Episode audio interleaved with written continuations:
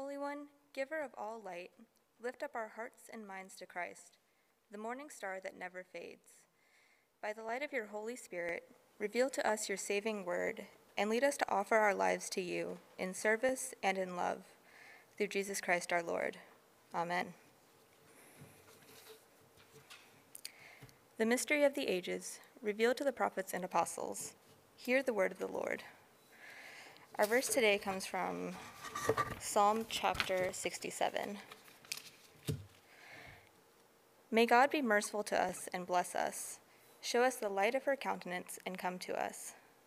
Let your ways be known upon earth, your saving health among all nations. Let the peoples praise you, O God. Let all the peoples praise you. Let the nations be glad and sing for joy, for you judge the peoples with equity and guide all the nations upon earth. Let the peoples praise you, O God.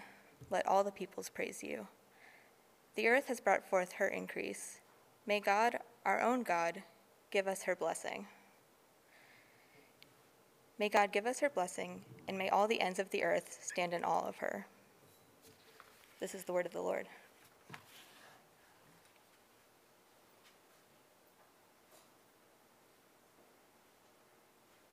Second reading comes from the Gospel of Matthew, chapter 2. Now, Jesus was born in Bethlehem of Judea in the days of King Herod. Suddenly, the sages from the east came to Jerusalem asking, Where is the one born, born king of the Judeans? For we have seen his star at its ascent and have come to reverence him. When King Herod heard this, he was shaken, and all Jerusalem with him. Then, calling together all the chief priests and religious scholars of the people, he inquired of them where the Messiah would be born. They said to him, In Bethlehem of Judea, for it has been written by the prophet, And you, Bethlehem, in the land of Judah, by no means are the least among the rulers of Judah. For from you shall come a ruler who is to shepherd my people Israel. Then Herod secretly called for the sages and learned from them the time when the star had appeared. Then he sent them to Bethlehem, saying, Go search diligently for the child, and when you have found him, bring me word so I may also go and reverence him. When they had heard, the king left, and, they, and there suddenly was the star that they had seen at its ascent going before them until it stopped over the place where the child was. When they saw the star had stopped, they rejoiced. Their joy was exuberant. On entering the house, they saw the child with Mary, his mother, and they fell down and reverenced him. Then, opening their treasure, they offered him gifts of gold, frankincense, and myrrh. And having been warned in a dream not to return to Herod, they left for their own country by another road. The mystery of the ages revealed to all. Thanks be to God.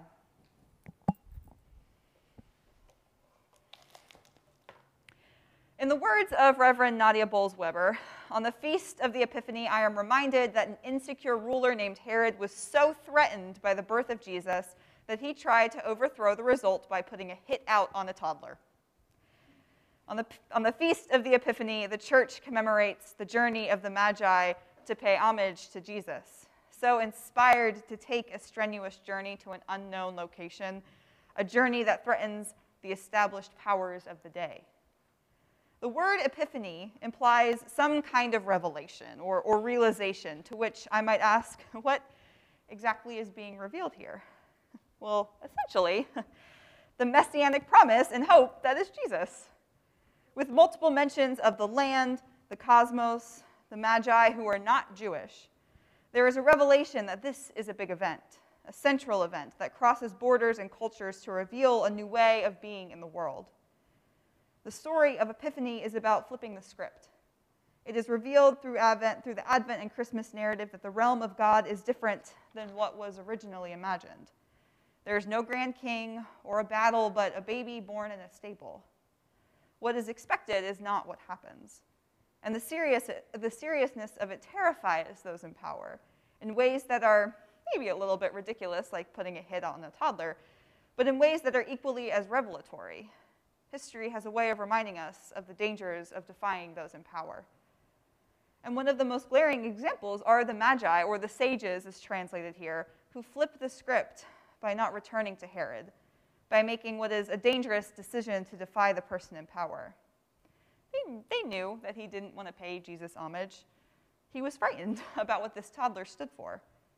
They took the road least traveled, if you will, the road unexpected. As Christians, we are a people tasked with disrupting the status quo. That is the heart of the gospel the good news for the poor, liberation for the oppressed, not returning back to Herod. And what are each of our roles in that? How might we flip the script in our faithful practices and commitment to love in the world? And I think there are a lot of ways that we are each called to this, or we are called to this as a community. But as Christians, what I believe that unites us in this movement is Scripture, this entity that is common among all of us. And I think it's worth asking here when it comes to Scripture, what is the status quo? Who are the main characters in our stories? From whose perspective have we been reading these stories? And from whose perspective have we been learning about these stories? Whether that comes from scholars and, and interpreters, pastors and teachers, whose voices have been overshadowed and whose voices are missing? And how might we make room to hear them? Well, this year, we will start by telling the stories that we don't usually hear and rethinking our assumptions about them too. The church has assumed for centuries that the Magi, the sages, are men, three wise men. But only one is actually explicitly named as a man. And this might not seem like a very significant piece of information, and maybe it doesn't make a big difference in the story. Or maybe it does. what if the two other sages were women? And if that is one narrative that has been told to us, what might other narratives and the way they are told reveal, to, uh, reveal about us and about God, power, and liberation?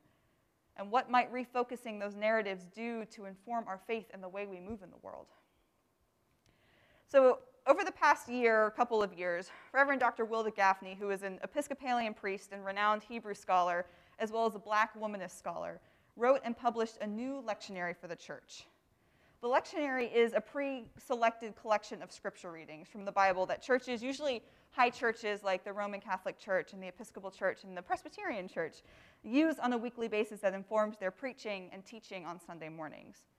The Revised Common Lectionary is what most Protestant churches use, which follows a three year cycle of biblical readings from the Old Testament, the Psalms, the Gospels, and other letters in the New Testament.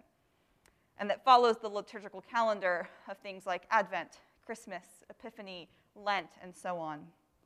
At the PSC, we've not followed the lectionary. We organize our scripture readings each week based on a sermon series, which is another common practice for many churches.